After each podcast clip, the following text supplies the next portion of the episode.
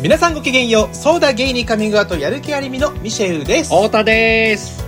やる気ありみは LGBT をテーマにアートコンテンツエンタメコンテンツを作るチームでございまして、はい。えこの番組はリスナーの皆様から身近な人には相談できないお悩みや聞いてほしい話を投稿していただき私たちしがないゲイ2人で最大限お答えするという番組なんですがなんですが。今日は新たな企画をお試ししてみようということでですイねエーイ私たち2人が気になるゲストをお呼びしてあれやこれやと聞いてみようということをやってみたいと思います。急だよね。告知もなし。なんですけど。急です私たち。っていつでも。っていうのしかもね急なものをあの3週にあたってお送りします。勝手だよね。勝手だよね本当ねみんなごめんね本当。いつ自分のお悩み採用されるんだろうって思ってるそこのみんな。いや本当に言いたいことはごめんの一言に尽きる。はいそれではお呼びしましょう。今回はですね、はい。やる気ありみのメンバーで、うん。えーアーティストの井上涼さんです。こんにちは。やったー。井上涼です。えーまず最初にですね私の方からプロフィールをご紹介むっちゃ進めるじゃんゃんあんたぐいぐい行くねあんた ちょっとちょっとちょっといいですか？いや、いいです。ちょっと、はい、お願いします。はい。めちゃくちゃ前に進めるなと思って。はい。お願いします。井上さんはですね、兵庫県小野市のご出身でうんいらっしゃいまして、田んぼえー金沢美術工芸大学卒業後に、赤ずきんと健康で、えーバカじゃ2007映像コンテンツ部門にて 佳作を受賞。これ B、作品に合わせた音楽は自ら作詞作曲、歌唱まで手掛け、うん独自の世界を繰り広げていらっしゃいます。これ BACA-JA でバカじゃって読むんですよね。さっき さっき打ち合わせで聞いて知ったんですけど。どういうそうなんですよね。でも 私もなんかもう10年以上プロフィールにこれ書いてたんやけど、今改めて読むと、え、な何やろこのバカじゃってってなってる。え、だってさ、さっき言ってたけど、もうないんでしょ？このコンあペみたいな。そうそう、なんか全身がバカじゃだったコンテスト、あの、今は違うコンテストになってるらしいあけど。、なるほど。バあ、じゃあ、形を変えて存在してるってことそうだね、バカじゃという名前ではもうなくなっているさすがにねってなったんじゃないかな、やっぱバカじゃとかは。いや、めっちゃいいけど、ね。バカじゃっ。て、みたいな感じ ちょっと失礼なこと言えるかもしれない、これ。そうやろな、ちょっと。ねえ、素敵な名前です。ははいい。はい。えっと、そんなバカじゃでね、うん佳作受賞した井上涼さんですが、はいえー最近だと NHKE テレの美女チューンが大人気ですので、そうですねちらで、はい、ご存知の方が多いんじゃないかなというところですね。うんというわけなんですけれども、井上さん、はい。久しぶり。久しぶり。ここまであんた本当突っ走ってきたら、ようやく、ようやく会話してくれるわけね、ここで。慣れない、に慣れないことを。でもうんこんなにちゃんと、そうねあの、なんていうの、言っていいかわからんけど、台本がちゃんとこう用意されていることにびっくりしました。言ったらあかんやろ。言ってあかんのか。いや、でも、明らかに読んでるからいいやん。なんか僕もあの、これ、もう早く読み終わりたいと思って。あミシェなるほどミシェルが空を見ながら喋ってるわけないもんね、そんな。バカじゃとかさ。あの、そうなんですよ。今までの、あの、うんポッドキャストも全部、あの、最初の挨拶に関しては、うんうん。もう140で何回だけど、未だに見見ながら言ってるんですそう。あの、一時期な、なんかもう見なくていけるみたいな生きってた時期あったんだけど、5回連続ぐらいでうまくいかなかったんだよね。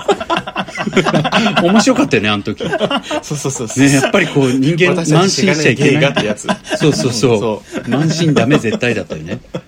ありがたいことです、も文字の。いや、でも本当さ、久しぶりだよね。久しぶり。ねえ。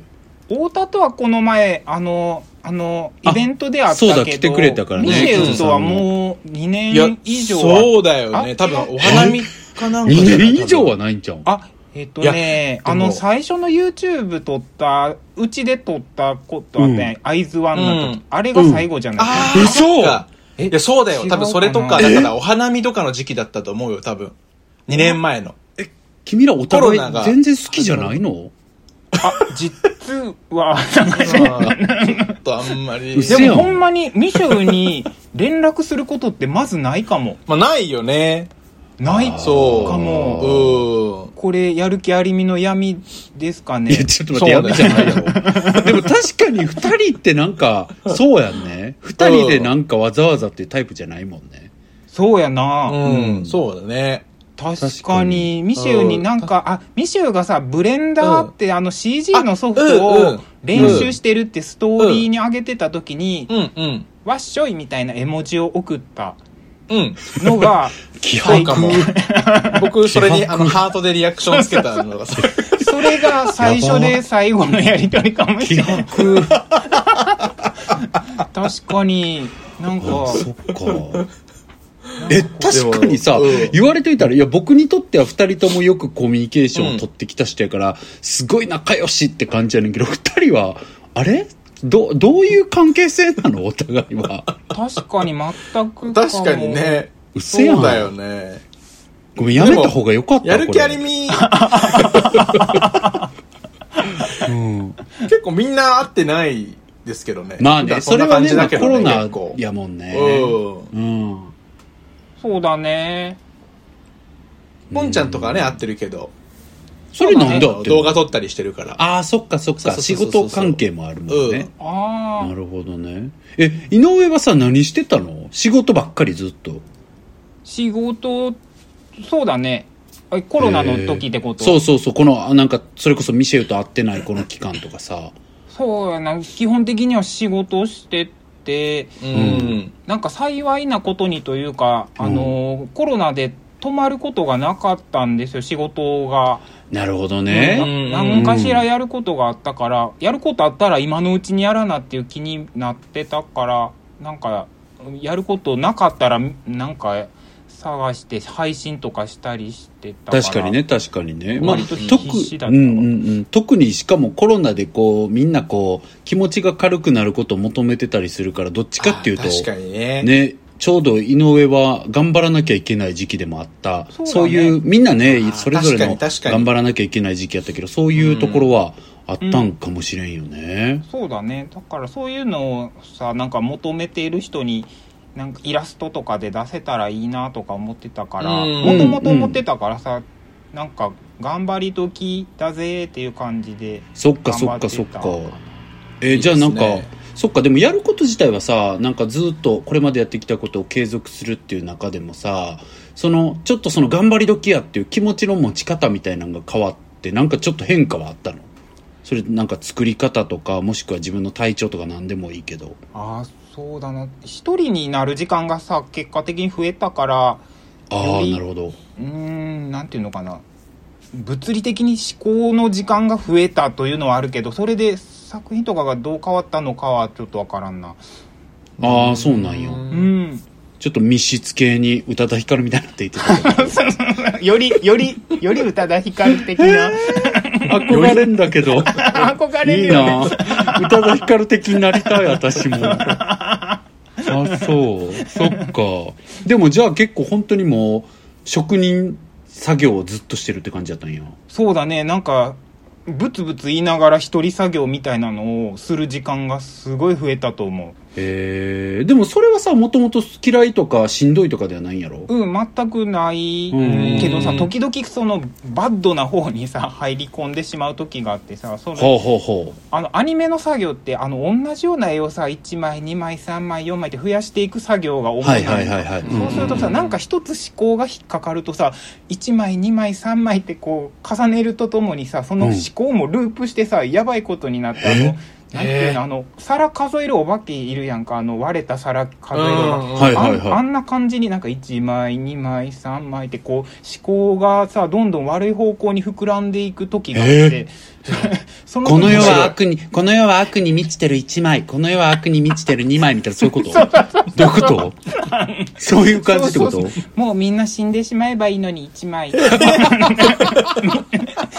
みたいな例えばよ。闇、闇落ちしやすいキャラね。例えばね。例えばどんな例え、うん、例えばね。そうでもなるほど。方向に行った時がやばかったからそっか。そこからも戻る術をあの、うんうん。うんなんか自分で考えて試すとかがよくあったと思うこの1年かな。なるほど。まあ、アファメーションみたいになるっていうか、なんかこう、繰り返して瞑想状態みたいになってくるっていうことよね。なんかやばい瞑想みたいな感じ すごいな。なんかアニメ描いてる人ってみんなこんなんなんちゃうかなって想像するんやけどちょっと身の回りにさあの机並べて作業してる人がいたらよかったなってこの時期は思ったああ、なるほどね。なるほど一人やからね。もう宇多田ヒカル状態やから ずるいずるい。ずるいずるい。いよく言い過ぎちゃうか？いわゆる宇多田ヒカル状態やうん、から、いいな、私も見つけたいわ。日常の中で。宇多田ヒカル状態の時。うん。うんそっかそっか。いわゆるね。そうだかあらみんなそうそのね何枚も同じような絵を描いてる人たちってどんな感覚で描いてんのかなってすごく気になったりしたうーん。そうなるほどねだからさあちょっと話それちゃうかもしあれないけど全然いいよ。うん。今年あのずっと真夜中でいいのにってあのうんさ、うあのん。ずっと前よミュージシャンの。うんずっと前よそうずっと前よがさ、うんミュージックビデオをいろんなアニメーターの人にあのーキャラを振り分けて書いてもらってそれを最終的に一本にまとめるっていうなんか企画をやっててはいはいはい。それめっちゃいいやんって思ったんよそれが、うんうんうんあの普段さ人の作業とかと関わることがほぼなからないるほどね。うん。そうしかもアニメーターの人で、うんっうん。ていうのがあうんうんったから応募したんやけど、うん。なんか1時通ってほう。2時までやねんけどなえ2時で面接で落ちて 一番はずいやん。そうなんかね、うん。インディードってあの求人広告のサイトがあのうん。コラボレーションでなんか提携かなんかした企画で、それだからなんかそういう面接みたいなのを踏んで最終的に誰にするか決めるっていう。リモート面接みたいなの初めて受けたんやけどさ、うん。なんかこんなに難しいんやリモート面接って思っていやリモート難しいよね。面接難しいよ緊張するよね、それ緊ね。張するしかもなんかクリエイターっぽさも出さなあかんのかなと思ってさ柄のシャツと無地やったら柄のシャツ着た方がいいのなんかほんまそのレベル何で年目のクリエイターの発想 まあでも悩むよね、確かにそうねそ。うなんか正解が全く分からなくって確かに。なんかすごい。後になってみた貴重な経験したなって感じなんやけえ、ど何を聞かれんのそれは？なんかね、どんな、えっ、と、何やったかな、えっ、と、それがさ、あの、働いてる現場の人を一人ずつこう描写していくみたいな企画なのね。うん、うん、うん。で、それの募集になってるのが工事現場の人を書く人やったの。募集されてるのが。うん、で、工事現場についてどう思いますか？みたいな。工事現場についてどう思うか？それやばいな。思えばやばいな。でもさ、なんか、うんうんうん私、もともと工事現場好きなんやんか、見るのが。せやん。なんかあの、奇跡の展開やん。ぼんぼりみたいなさなんかうん提灯みたいなやつに、うんあのなんかメカみたいなタイヤがついてるなんか正面知らん工事現場によくあるああ、やつわかるわかるわかるわかるわかります。わかる、はいはいはい。ミシェル全くなんかピンとこない感じやけど、工事現場照明とかでググってあれね。うん。うんそうそううん。それの形とかめっちゃ好きでさ そういうのをあ出したりしたいなと思って応募したんやけどそういうことがさ一切こう面接の時に出てこなくって。だからなんかあの住んでるところの近所がいつも工事してるのでなんかそれを見て頑張りたいと思いますみたいなちょっとこう滑った答えしてしまっうんてへなんかえ。こんなに画面でわかるのかなっていうぐらい相手のなんかこう盛り上がらなさがいや、でもわかる。なんかさ、なんか面接って僕もさ、そんなに経験ないけど、あの、新卒以降はね、うんうんなんかう、ん。もう普通にそうなんかもしれんけど、僕が思ったんは、あ、なんか、意外と意欲とかってそっか、見られてんねんやっていうか、なんか、うん僕も経験あるんが結構、うんえ、何質問してんの？っていう質問されたことがあったんよ。はあ、はあはあ、で、その時に僕が、もう露骨にそれに対して積極的に答えなかったわけ。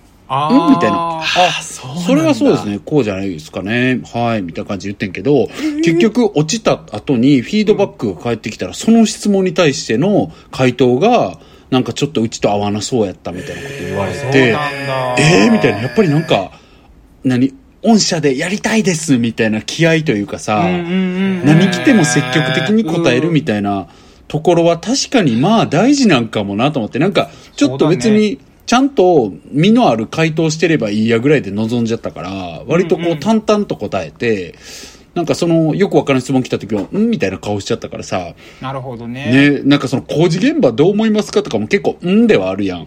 うん、でもなんかそのうん。同じ内容でも結構積極的に答えてくれてるかみたいなのが、大事って思われんのかなそうかもしれないね確かにそうかも。うん、ね面接する側やったらなんかこうなんかちょっとうんって思ってもグイグイ来てくれた方がああよかったって思えるかもしれないそうね。なんかいい仕事一緒にできそうな気はするもんね。うんうんうん確かにそういう方そういうがね。感じってやっぱり大事なんだろうね、大事なんやろうね。僕もその時思ったわ、終わってから。あまあ同時にあれで落とすんかいとも思ったけど。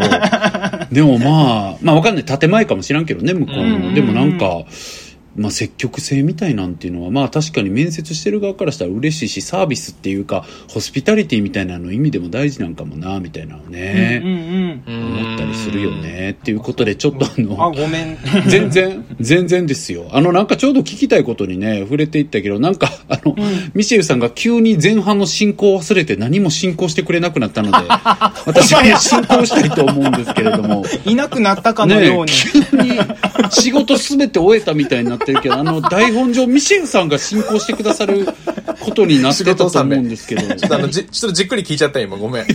本当に、本当というわけに、で、あの、そろそろインタビューの方にずる移っていきたいと思ってるんですけど、はい。インタビューのねうん、方に移っていきたいなと思ってるんですけれども、ここからはね、太田さんがインタビュアーとなって、もうやってきたわ、こ進行していきます。こまで。うん。何が今更言ってんの太田さん、いいですか？え、いいんですか？じゃないのよ。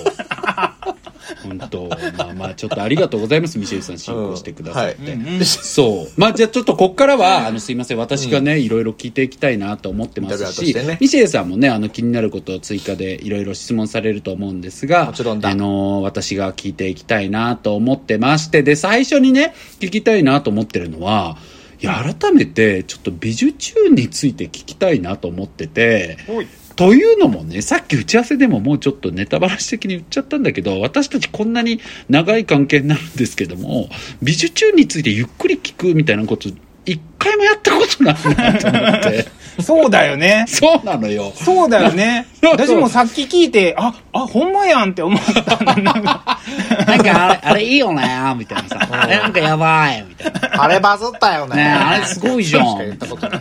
なんか今週もあのテレビで見たよ、よかったよねみたいな。なんかそれ、それぐらいしかマジで話してこなかったっていう。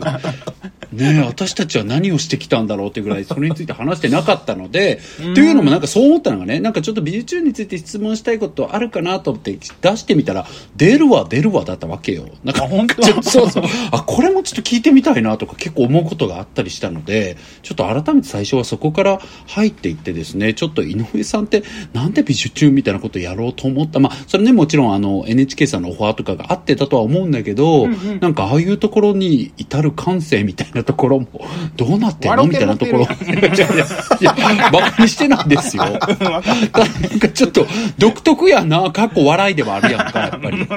バカにはしてないけど、独特やな、かっこ笑いではやっぱあると思うので、そういったところもね、聞いていけたらいいな、というふうに思っていますというところなんですけども、で最初にね、まずまあ普通に手始めで聞きたいなと思ってたんが、うんうんなんかそもそも一日の時間の使い方ってどうなってんの？あ一日は、うんえっとね朝えっとね7時とか8時とかに起きてうん。米田コーヒーに行ってうん。ご飯を食べて、でえっと昨日あったこととかを思い出して書いてほノートとかに書くのねそうはいはいはいはい昨日こんなことがありましたみたいな。なんか覚えとくために書くんだけどへえ。それをしながらなんとなくそういうのって仕事にだんだんこうなんていうのかな文章一つの文章の中で昨日あったことからなんとなくこう仕事のことにだんだんこう入っていったりするんですよなるほど。文章の中でうん。それでその流れで仕事の作業あ例えばさ昨日作業してたけどここがなんかうまくこう進まなかったとかそれはなぜだろうかみたいな考え始めると、なんかこう今日やる仕事にこうつながっていくことが多いからなるほどねこ。のまずまノートを書いて。でその後はもう割と自由なんやけどその日次第って感じなんやけどうん。このまま外にいて考える作業した方がいいなっていう日日はあの別の喫茶店に行ったりとかしてあ移動したりして、外で作業したりもするしあのさっき言ったみたいにアニメの絵をとにかくふな増やさなきゃいけない日だったら、うんうん家に帰って作業をこう即始めるとかっていううん感じでうんなるほど。朝やることだけ決まっててその後はまあその日次第って感じ。なるほど。じゃあ大きくはさその朝やること以外のところは本当にこうとにかく完成させていく淡々とやっていくみたいなところと考えるみたいなところと、まあグラデーションでね考えながら作ったりとかのところもあると思うんやけど大きくはそういう考えようみたいなところと作ろう手動かそうみたいなところとに分かれてるって感じなの？一日は。そう。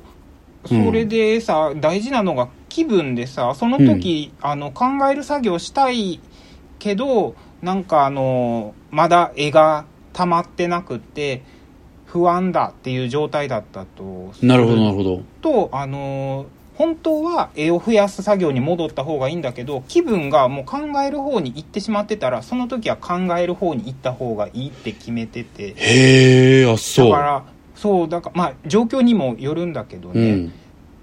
だからその気分を一番こうあの見見誤らないようにすごいこう気をつけながらその2つのその作業を進める考えるっていうのをこう行き来してるって感じ、なるほど。そもそもさ、その考えるっていうことってすごい広いことやと思うねんけど、ね。な何を考えるの？ただ本当にそれは結構目的的にさ、その、ちゃんと仕事につながることを考えようってするんか、もっとなんかただ自分が今感じてることとかさ、なんか無目的にそう、こう散文的にわーっと書いたり考えたりするんかっていうのってやったら、あそうだね。うん。そういう意味では仕事に関するもう具体的にあの曲のここをどうしようかみたいなことを考えるっていうことを今考えるなるほどね、なるほどね。うんうんうんうん。あと、はあのアニメのここの場面がどうしても埋まらないとかなんかそういう考える、どうするか、はいはいはい。具体的にどうするかを考えるっていうことが多いかな。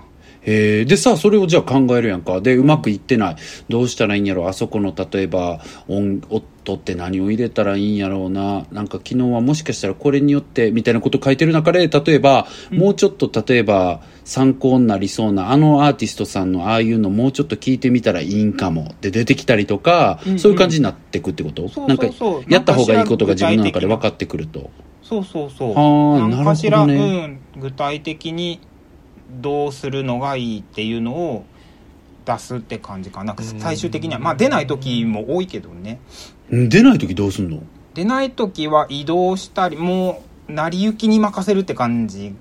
あのあとはあの出ない時って大抵こう溜まっているとか何かこうなんていうの？その思考が別ななんていうのかな、えっと方向がずれてるけど思考が溜まってしまっていてなんかこうなるほどパソコンのゴミ箱めっちゃ溜まってるみたいな状態はいはいはいはいはい。な気がするね。なんかいなんか空っぽにした方がいいよっていうことなのかもしれないからうんなんかなるほど。とりあえず移動するとかご飯を食べるとか寝るとかなんかこうちょっと変化をつけるっていうことをする。なるほどね。なるほど。じゃあ、おそらく今考えてるけど、考えてる方向が間違ってんねやろうなって思って、一旦こう、離れるっていうか、そういう感じにするそうそう離れるって感じだと思ううんへえ、なるほどね。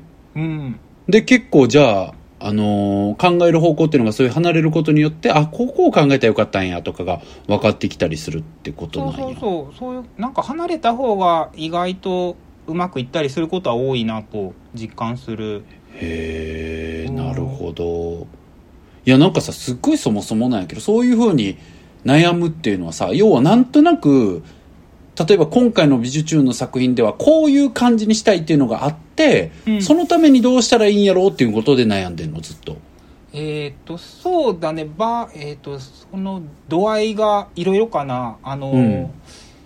もう大きいこうしたいっていうのはさえっ、と決ま決まってて動かないことが多いんだけどこの美術作品、あの、まあ、美術チューンって美術作品を紹介する番組だから、あのうん。うん。この美術作品のここの魅力を伝えたいぞっていうところは基本的にあんまり動かないのね。なるほど、なるほど。それをあの本当にこうアニメのこの一コマとあ一コマっていうの、うん。一カットとかあのこの構図でどう表現するかとかそのアニメって連続だからこのどのカットの連続で、えー、とつ表現するのがいいのかとかそういうところで悩んでるって感じかな。なるほど。答えてるかなこれ。あわかるわかる。じゃあなんかある程度これは絶対入れたいみたいな要素が決まってきて、うんうんうん。それをつないでいくところどうするかとか、うんうんなんか一気通貫させるなんかわからんけど BPM どうするんかとかなんかそういうところを考えていくっていう感じなのかな。そうだね。大きいところはもうなんかね最初に決まったらあんまり動かないのね。はあなるほどね。だからその今 BPM とかそういうリズムのこととか、うんうんうん。あとは入れる楽器の音色とか、あとはキャラクターの色合いとかなんかそういうのんから、えっとまあ、その作業の段階によって違うんだけど曲を作ってる時は曲のパーツについて悩むし、うんうんうんうん。アニメを作ってる時はあのアニメの細かいところで悩むからそうだね。そうあの大きいところは動かずに小さいところでどうしようかなあっちかななんかうまくいってない気がするこうしようかなとかそういうことでずーっと延々やってるって感じ。なるほど。え今なんかねメモってたのにちょっと忘れちゃったやつがあんねんけどあなんかうんあのねちょっとあのそのやっぱりさこれだけは入れたいとかって考えてるんやなって思って作ってる時に僕がそのあ結構気になったのはやっぱりこれだけあのなんやろうな。すごくこう気楽に楽しんでほしいもので美術運ってありつつもさ一方でなんか目的は結構あるやん。その美術作品に触れてほしいとかさ。っていう時に、その美術作品に関することでこれだけは覚えて帰ってほしいとかさそういうものっていうのも決めてるんかなとかっていうのは思って僕それで忘れちゃって本当よくないねんだけどあのさお母さんがブチ切れてんのかなっていうあのあのあるやんかあの背中のやつとかって、あれって噴さ火する背中ってそうそう、う噴火する、噴火する背中って うまいやろ。ほんまに、あの方から私仕事、仕事奪ってもいいかなと思ってるもん、いつも。ワンチャンできるなって毎回思ってんだけど、それはいいとして、そうそうそう、なんか、あれもさ、すごい、あの、要は、なんたらバ、なバオリやったっけ？あの名前をさ、うんすごく連呼するやん、割と。うんうんうんあれっていうのはやっぱりあの名前っていうのをちゃんと覚えてほしいなとか思ってんのかとか、なんかそういうところってやっぱそうなんやんな。そうあの場合はなんかそもそもあの名前が面白いなっていうのがあってなるほどね。なんかちっちゃい子とかが覚えたりしたらなんかめっちゃ面白そう意義深いしね。うん。うんうんうんなるほどね。うんああそれはと日本美術の名前ってさ面白くてもうなんか出てくるものそのまま並べてるねんタイトルって。そうなんや。そうそう、えーなんかその法則もそうそう、なんか富士五神家門っていそうそう。ふそうそう。富士山と、うんうん。その五神家の火と、うんあとそれが模様になった門うん。が、えっと何やったっけ？富士五神家門。黒キラ社って素材の名黒前。キラシャ、てってってれれみたいなやつ。何だっけ？そうそうそうそう、うん。だからもうその作品そのものを言葉にしただけなんうーん日本美術のなるほど。作品名っていうそれその法則も面白いなと思ってもしその富士五神家へ門ー黒キラ社陣羽織っていうのを覚えたらうん。なんかなぜその名前がさなんかそんな言葉になってるのかってもしすさ。うんあ。そこまであのうんそこまであの考えてもなかったけどねいやいや。でもその、うん。なんでこんな名前になってるんだろうってもしさ考えた時に調べたらあ日本美術ってこういう法則になってるのかとかって気づけるかもしれないし、ななんかそういうなんかここら辺押さえておくといいかもこの作品についてはっていうところはなんかこうあらかじめえっと押さえとくっていうなるほどなんかさやっぱりその作品の要は美術研究家あれこそあれも例えば日本画のなんなんやろ日本のそういう伝統美術の研究家の方がどこから見たらいいかっていう入り口を見る視点とさ井上が見た時に入り口になるなって思った視点ってやっぱり違ったりするやんか。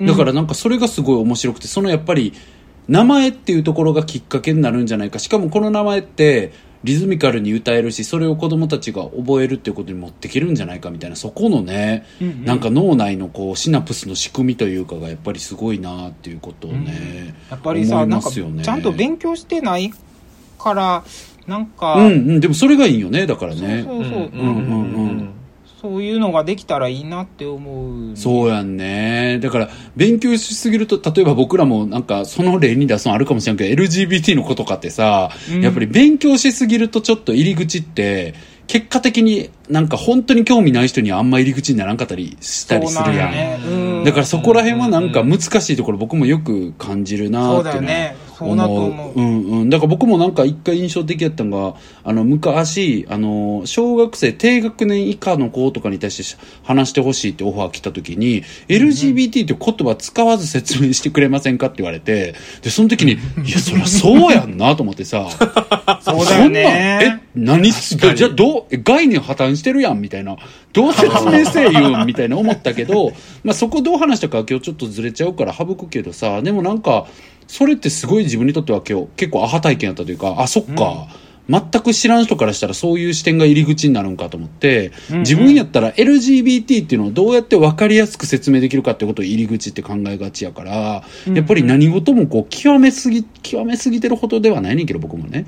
でもやっぱりなんか、言うの自信いるよね、うんそうんの。そうそう自信いるし、だからこう広く見てるからこその入り口の捉え方みたいなのがやっぱりあるんやなっていうのは思うよね。ね。例えばさあの有名どころでね、言ってもちろんそれ以外の作品も等しく素晴らしいと思うけどあの牛何にでも牛乳を注ぐ女とかはどこみんな知ってる人も多いと思うからあえて取り上げるんやけど、うんどこがいいなとかどこをまず見せたいなとかどこを入り口にしたいって思ったの？あれは。あれはね何だったかな、多分なんやけどあのさ牛乳注ぐ女ってさ難しいのがこのちょっとだけ姿勢をかがめてるというかこうなんていうのドバーって入れてるんじゃなくてそーって入れてるところが、うん。あのとっても難しい、うんうんうん。絵絵を描くとしたらとっても難しいところだと思うのね、うん。なんかあのちょっとした作業って絵に描くのめっちゃ難しいねん。はあなるほどね。そうそう。だからそこをこうそーっとやってるっていうところをこう面白く伝えるっていうのがうん。こう当初の目的ではあったんやけど、今やそれがでもめっちゃ面白いね。まあどどれぐらい伝わってるのかがちょっと謎ではあるが。それで歌も、さーっとってってってってみたいなところすごい強調してる。そうやんね よね。あるあるああ、でうん。も、なるほど、その注ぐ様っていうところをでも注視してほしいと思ったってことだよね。そうそうそう。あのドバーって入れてないってことはなんかこうちょっとやましさがあるかもしれないとかなんていうのえなん何でも注いでるからちょっとだけ注いでるっていうのかな。なんか最後の一かけみたいなマヨネーズのあのなんか感覚で注いでるんまじゃないかなみたいな、マヨネーズの感覚で？もうちょっと、マヨネーズの感覚でだけ、うーんって言えんかったわ、ちょっと。マヨネーズで何もうドバーってかける人もいるもんね、うん。ミシェルとかね。いやいやいや。いや僕今すごい共感したんで、そーっと、入れることに対して。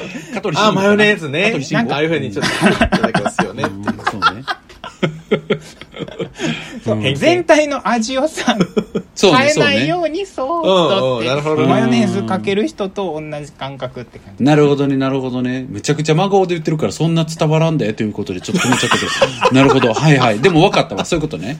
そういうふうに影響を与える。でも確かにそれがやましい気持ちなんかもしらんし、すごい思いやりなんかもしらんし、なんかそこがね、このそーっとの意味っていうのが、すごく考えちゃえるし、しかもそれを表現できてるって確かに言われてみたら、あれすごいそれ伝わるもんね。そうそうなんかあのうん。フェルメールの絵を見たんやけど、うん。なんかそのなんかさ牛乳もこうなんか螺旋状に描かれてるのね。そ近くで、まあ、螺旋状っていうのかな。ちゃんとこう牛乳って注ぐとこうなりますよねっていう形。あ見たことあるこれこれっていう感じで書いてある。なんか渦巻渦巻いてる感じ。そうなんか渦渦みたいな感じ、うんうんうん。なるほどね。感じとかもきっとそのフェルメールはさなんかここが大事やでって思って書いてたはずやねんか。だからそれを見てもらえるように作ろうって思ったのは覚えている。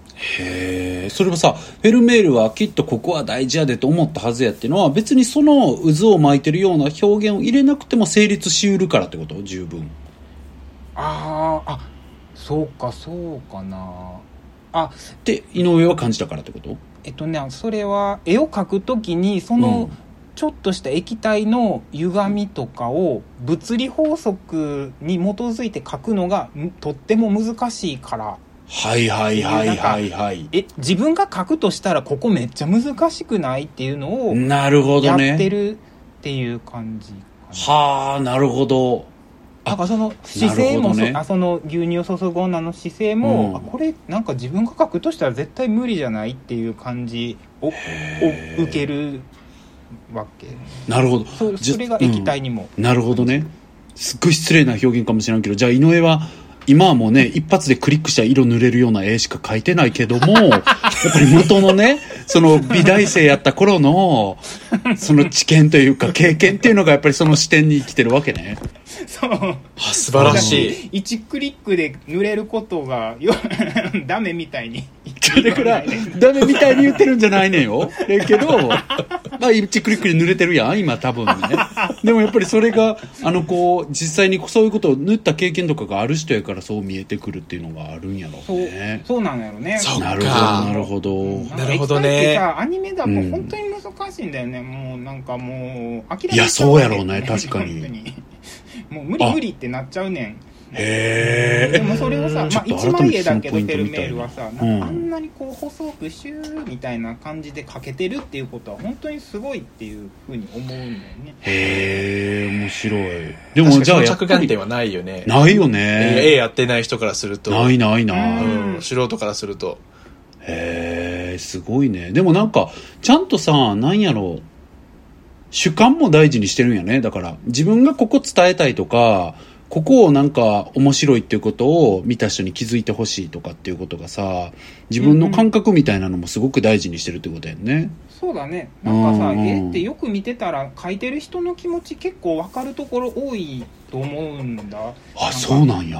ううんなん。かまあでも大きくは宗教観が全然違うからはいはいちょっとはいはい分かりかねるところは大きいんやけどさ、うん。筆で絵を描く時ってやっぱりペンとかペンで描く時とはまたなんかこうダイレクトさが全然違ったりするやない？なるほどね。そうねそうねそうね。か力の伝わり方とか、うん。そういうのってさ、もうあの画面のこう筆のちょんちょんちょんみたいなの見てたらあなんかこの人めっちゃ筆上手やんとかなんかそういうことって結構さ読み取れるねん。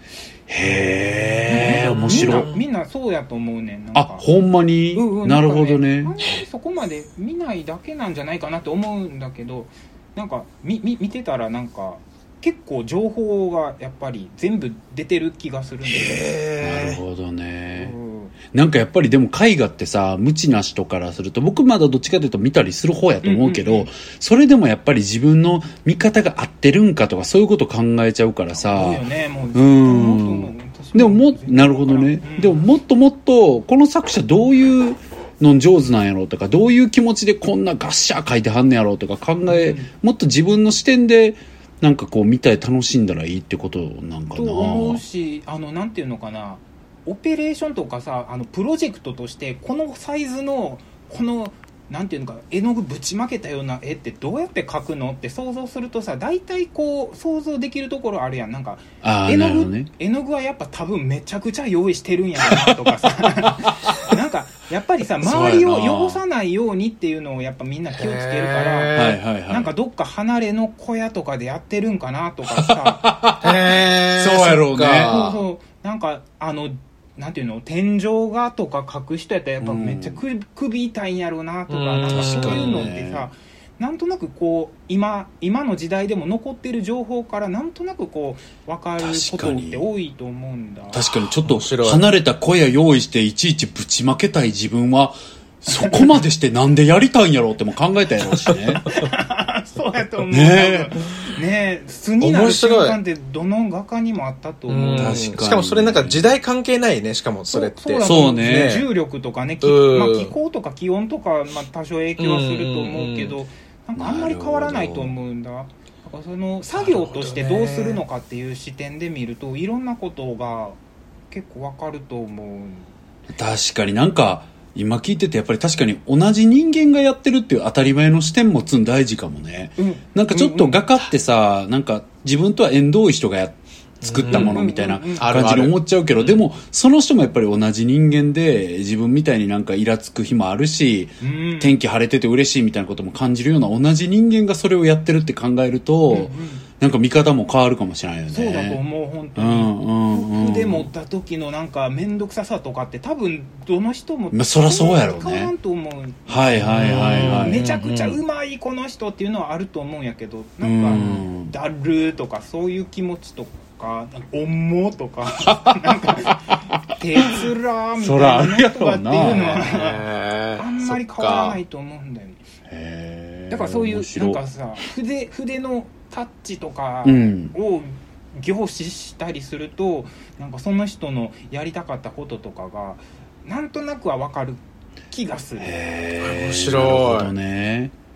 じゃあそれを見たら見つけたら井上はやっぱりそのなんかまあ大げさじゃないと思うけど宝物を見つけたみたいにさこれ絶対作品自分の美術中の中に表現しようっていうふうな意識になっていくってことよね。そうだね。なんかそれがあのなんあ牛乳を注ぐ女はすごく分かりやすかったのもある。なるほど、ねうん、それがななんうん。か分かりにくい時もあるしこれみんなに伝えるのどうしたらいいのこの良さっていう時もあるから、まあ、はいはいはい。すごい作品によってばらつきはあるんだけど、うーん。いやなんかそのさすごいそそこがすごい気になって、要はこれを表現したいっていうところまですごい分かったわけ。ここ,、うん。この宝物を絶対次の作品には入れたい。それをみんなに素敵って思わせる作品にしたいっていうものは分かってんけどそれをさなんやろ伝える時の方法論として井上って結構やっぱ対比を使うっていうかか距離のあるものを入れるやん。そのだからあなんやろ。例えばあの姫路城と初デートやったっけ？とかもさ、はいはいはい何言ってんのって感じやんか。やっぱあの、直球で言うとね、直球で言うと、何言ってんの?に尽きるやん。でもその、姫路城と初デートという距離、なんかもうさ、同じ戦場にさえないというかさ、うん。なんかその、もう三次元のズレがあってさ、でもなんかその、なんやろ、ズレというか対比みたいなもの？がさ、その距離がなんか可愛いっていうのが独特の感性やなと思っててなんかその距離がすごいとか、その距離が面白いとかってあったりはするやんか。でもなんか、うんうん。その距離がこう反射的に可愛いって思わせるのって、すごい才能やなと思うわけ。うん。でもそれってもうどうなん？もう感覚なん？そのだから、なんなんやろ？例えば、何にも牛乳を注ぐ女も、の話にじゃあ戻すとね、その注いでる様がすごく美しくて、液体の表現が凄まじく美しいと。だからその、このなんだろう、注ぐっていう行為の繊細さみたいなものをちゃんと入れたいってなった時に、うーん、何にでも牛乳を注ぐ女やってなるかいう話やん。どんな飛躍やねんっていうさ、なんか、で、それってさ、要はさ、何にでも酢をかける女とかさ、なんか要はあるあるのちょっと、フォーマットではあるやんか、うん。ちょっと今の現代人がいるよねっていうような、ちょっとなんか女性像みたいなものをうん。出してきて、それとエルメールのやつを掛け算させるみたいな、その距離というかさ、はあはあ。なんか、すごいやん。でもそこってどう計算されてんのかとか、もしくはなんか感覚的に何にでもなんたらなんかかける女おったなそれおもろいかも、みたいなってこう、感覚的にパーンって降ってくんのかさ、どんな感じなの？それは。感覚的なんかな？そこは分からん 思いつくんや、急にじゃあ。あ急にっていうわけでもない、でもさあるあるとか日常に落とすってことはよくやるんだなるほどね。そうそうなんか日常にこの人がいたらどうするどうなるのかとかどんなこと起こるのかなみたいなことはよく考えるから基本的にあるある方向芸人みたいな感じなんかももしかしああ、なるほどね。え、でもちょっと待って、姫路城と初デートないないやで。でもさそれがないないよ。恥ずかしいんやけどさ、姫路城って白くて、うん。なんかガードが硬いって言ってたなんてやったっけ、あのなんかさガード硬いんやな。そうそうそう。銃を撃つ上から槍もあるし。ねそうそうそうそう,、うんそうそう。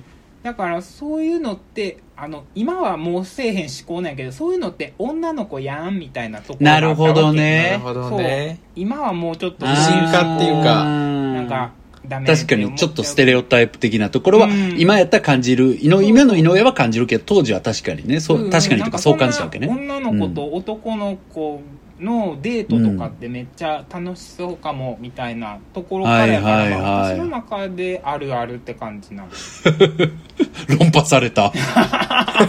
でも確あるあかにそう言われたらそうね。うんうん。確かに、そのあるあるはみんな持ってるから、だからこそ、こう、可愛さにつながるんだろうね。そうね確かにねさっきの話になるとそうなのかもしれない、なるほどどっかで見たことあるなとうんうんうんか、親近感が。うんうんなるほど、なるほどっ。てことになるのか現代に連れてくるわけね。じゃあ。そうそうそう。へえなるほそれがうどまくいく時といかん時があるけど。